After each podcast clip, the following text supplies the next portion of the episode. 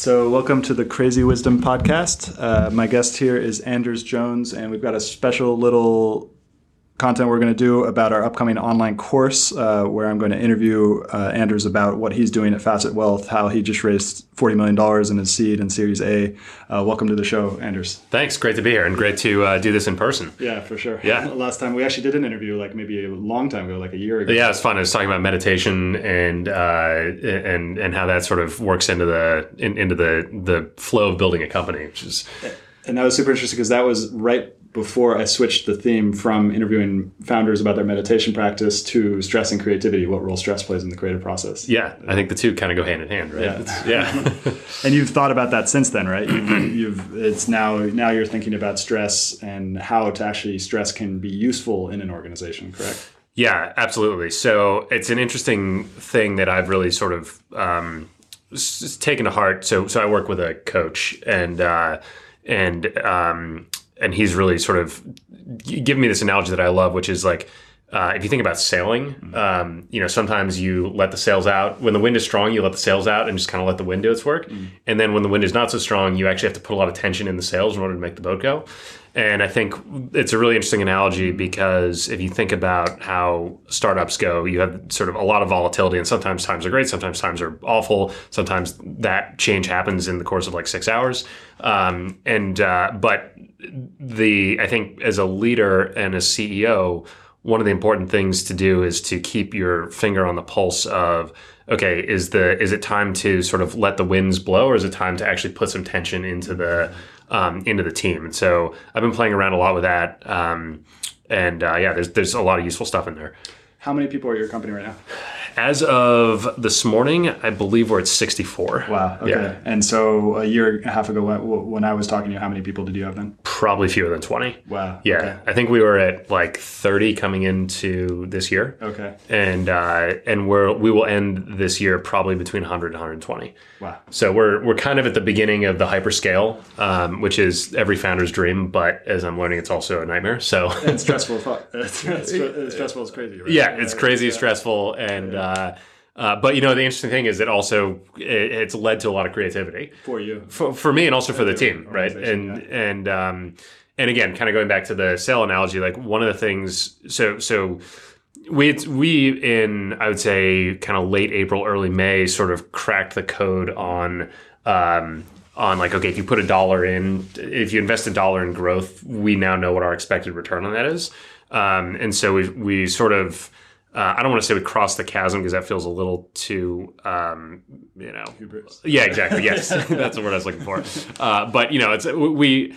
I'll say we understand our business a lot better than we did, you know, at the beginning of the year, and so uh, and, and we understand some of the levers. And so, you know, the sort of natural thing uh, when, especially when you have the capital that we have, is to be like, okay, we get it. Like, let's just invest in growth and spend every last dollar. And then, um, actually, one of our board members um, was. Uh, uh, very, very good at being like, hey, wait a second, before you just sort of, you know, write a blank check and hire a bunch of people and go, um, are you growing as efficiently as you possibly can be? And so I think the cool thing for us is that was it. It, it put a an artificial constraint around um, around our growth, and uh, and that caused us to be a lot more creative in sort of solving some process, building some tech, and figuring out, hey, there actually is a better way to do this. That then now, like when we invest that dollar today, we're getting way more return out of it because we've we sort of put that artificial stress. So that's actually it's a great example of of sort of you know pulling in the sails and, and creating that tension. And this gets into a perfect the perfect analogy of human creativity too, because a lot of times the most creative things I talked about it with Julian Weiser on a on a podcast a long time ago about constraints, and we as human beings have this ability to create stories, uh, whereas you know an animal can't really tell stories. So we can tell the story of an artificial constraint and essentially establish it, which Yeah. then motivates behavior in a particular way. Yeah, yeah, exactly. We we have that that sort of capability of abstract thought, right? Yeah, mm-hmm. Interesting. yeah. Um, yeah, it's another. I, you know, this is uh sort of sort of off topic. You know, yesterday was Ernest Hemingway's birthday. Oh, cool. And uh, he's he is my favorite author, hands down. Um, and uh, you know, I don't know that it was really a constraint, but you think about like some of his most amazing work came when he was like incredibly tortured and feeling immense amounts of pain. Uh, and so I don't wish pain on my employees, but um, but a similar idea where it's like if you kind of create that that angst, it actually creates a lot of creativity. And they're there to learn, I assume, as well. Totally. Yeah, Yeah. So, and learning is the best learning is done emotionally. Like this is clear in, in, in, the science behind how we learn is, is that we learn by the most emotional. So if by, by the most emotional experiences. So if you want to stick something, you make it emotional and pain is, is one of, is something that is very deep to us as well. It's a very evolutionary ancient signal. Interesting. Is Um, pain? Do you learn more through pain than through joy? Oh, that's a good question. Uh, uh, I don't know. And well, so because both of them, pain, you've got pain and then pleasure. Joy is a is a is an interesting word because that there are many different types of joy. Yeah. There's there's conditioned joy, which is the joy that is based on certain things, and then there's unconditioned joy or unconditioned bliss, which is actually a product of meditation, uh, which is which is not conditioned by any any particular activity. Mm-hmm. Uh, so joy is, but pleasure is an interesting thing because there's pain and there's pleasure, Sure. and those two are deeply evolutionary and very old. So like. Uh, I was reading this great book called "The Other Other Minds" about the evolution of consciousness in an octopus. Okay. And uh, so octopus are invertebrates. They don't have a spine, and they have consciousness. Or this guy uh, argues that they have consciousness.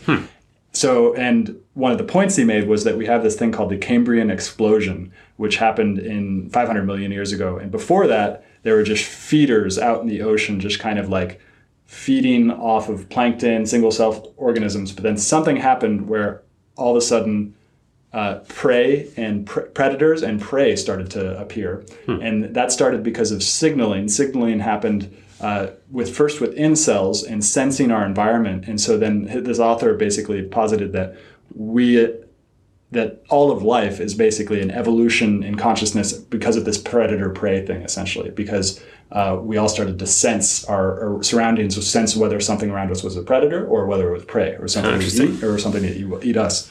So a little off topic, Yeah, yeah. Uh, but interesting. Uh, and so I want to go back to this this analogy of the boat because you have the sailboat, Yep. and it's funny because now a lot of people talk about company as steering a boat, and then once you get to a really big company size, then which you know, then then you're stealing like a large ship, right? Yeah. yeah. And Yeah. how, how are you how are you doing that? This is something we'll get into in the course, but how are you kind of setting the company up so that you can essentially build this larger ship that you'll start to kind of go further and further above and kind of push because it gets unwieldy, right? Yeah. Yeah, that's an interesting question. Uh, I've never thought about it as building the ship. Um, I mean, I, I think uh, so. So, just sort of going on on the fly here. Um, you know, if you sort of go to the, well, I'd actually go back to uh, to. Do you ever read Michael Arrington's uh, thing about the, startups are like pirates? No. It's this is probably ten years or, so- or so ago, and um, back when he was still running TechCrunch, and he had this whole thing around, um, you know, joining a startup is like joining a pirate gang, um, and big companies are like the Navy, and so uh, you know, there's there's like this sort of like you know crazy, you know, like like everyone's kind of out of control doing their own thing, and like you know some modicum of order, but not really. Um, but you really you, like you're, you're all sort of united around this idea of being outlaws and and you know finding uncharted lands or gold or you know whatever it might be. Um, and so um, you know as fun as that is i actually kind of disagree with now that i've been running a startup for three years i kind of disagree with it um, because what i found is that as we are now scaling this into a, a reasonable business and we, and we are still like incredibly nimble like we're still doing you know two week sprints with our development team with our design team. Um, you know we're changing things all the time. We're testing different go to market messages. We're you know we're still uh, quite nimble um, but thinking about the navy and sort of like the chain of command you have to as the captain you have to know that when you issue an order um, that that will filter down and it's not a game of telephone that it gets passed on exactly um, you know as uh, as you sort of you know read it out um, and, and it gets executed on and so, uh, so so I guess that's sort of an analogy I think the other thing too, and it's interesting actually. So uh, last year at Fleet Week, I came out here and um, actually managed to get a, a tour of a uh, the aircraft carrier that was in town from the captain of the of the aircraft carrier, which is really cool. And I'd never really spent a whole lot of time with um, you know in, in with military folks or sort of in a military environment, but I was incredibly impressed by the well, I'll just say. I'm reading the same books that the captain of that ship is reading Mm. in terms of leadership, and um, and he actually went down to Google and was spending time talking about leadership in Google. And so I think the uh, the the big takeaway is that even in uh, incredibly structured sort of command and control environments, um, there is still room for for leadership and inspiration and getting uh, getting a sense of ownership from uh, the people who kind of roll underneath you. So this is a very unwieldy answer to your um, to, to, to your well, no, but question. it brought up a lot of interesting points. Yeah. The biggest one I, for me is communication. Yeah. And because that's what I'm learning now. I just hired my first person to help me with this this this this thing, and communication is so important for getting anything done, particularly as you're growing this organization to a larger and larger scale. communication is key. It's communication and alignment and making sure. Uh, I, I find more and more that my job as a leader is to uh, help people see the bigger picture. And so, you know, when you go from, so we started the company three and a half years ago, and I was very much a doer, right? And then Doing all of it. do, doing all well. I had some great co-founders, so I wasn't doing all of it, yeah, but yeah, uh, but yeah, I mean, you know, do, doing doing my part, right? And then um, and then you go from there to uh, to to sort of being a manager of doers, right? And so um, you know, I have I, I hired a bunch of people, or we hired a bunch of people, and then I was sort of directing work streams, but still kind of had overall ownership. And now I'm a manager of managers, and that's a totally different thing. Um, and so I have a great leadership team. They all have you know functional uh, oversight of different business units. Um, they're effectively running their own P and Ls uh, for the you know depending on the on the business unit. But um, and then I'm sort of the the ultimate overhead, right? Um, and uh, and so you know the the biggest thing there is making sure that those managers are seeing the big picture and how all the interlocking pieces fit together, and then they're all, that they're also communicating that effectively to their team. Um, and so that's a really interesting and very different uh, challenge, and like it kind of happened to us in the course of six months. So for me, like going from being a doer to, to managing managers, like that that was a, a big. And honestly, I'm still learning how to do it. And um, and you know, I have a very patient team, uh, which which is great. Um, So this is really interesting. So this kind of gets into what we're going to go over in the course, which you've got all of these lessons from just doing it. How long have you been doing it now? Three years, you said. like three and a half years. Yeah. Three and a half years. So you've got all these relevant issues for what it's like to build a company in 2019. Mm-hmm. Uh, so I just want to go over the main things that we're going to we're going to add value from this course. Sure. Which, and the, the primary thing I think is that you've risen money, uh, quite a bit of money, especially for a Series A, Yeah. for a distributed team. So that's the main theme. What else do you think? What other types of value can we add to startup founders, either at the series seed stage or a Series A stage? Yeah, absolutely. So I think there's a there's a few things. So so one is um, the ra- raising the money just in general. You know, I'm happy to talk through that whole process. Doing a seed round is very different than doing a Series A, uh, and especially dealing with a very institutional investor like like us with Warburg Pincus. Um, there's a whole you know whole set of things which which you know happy to get into. Um, I think the distributed team in and of itself is there's a lot to to unpack there. There's sort of the operational components of how you set it up, but then there's also a lot of cultural stuff. Like how do you make someone sitting in their office or sitting in their home in Ohio feel like they're part of a team in that's headquartered in Baltimore? And particularly because you have a headquarters as well. And a lot of distributed teams go the all remote route or the all in person remote, but you're doing both basically. Yeah, yeah, exactly. Um, and then you know the the sort of discussion on hyperscale, and I'm I'm still yeah I, I want to be careful about that because we're in the middle of it, and I'm still learning how to do it. But I'm happy to share real time thoughts on on how that's how that's going. Um, and then I think the other thing too is um, the one thing I'm I'm super proud. of. I mean I.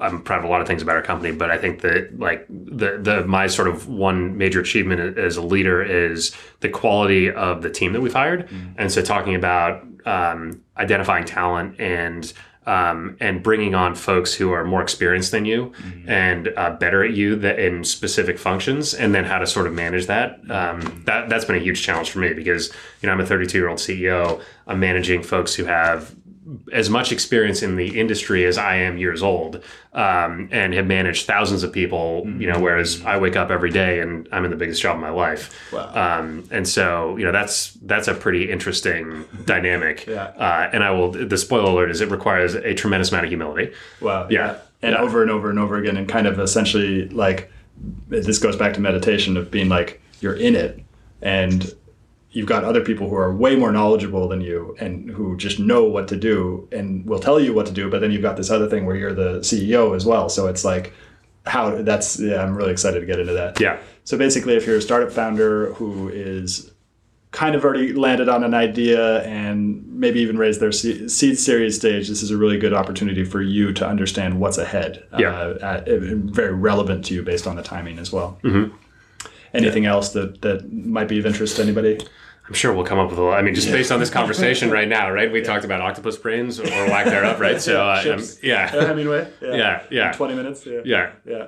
So yeah, this is what I aim to do. I really aim to get basically people who are running companies who are too busy to share all this stuff and and get it out of them and give it to people who it's valuable to. So if, if this is a value, please uh, consider applying at stuartalsop.substack.com. Uh, again, that's stuartalsop.substack.com. Uh, if you subscribe to the blog, I'll send more information there.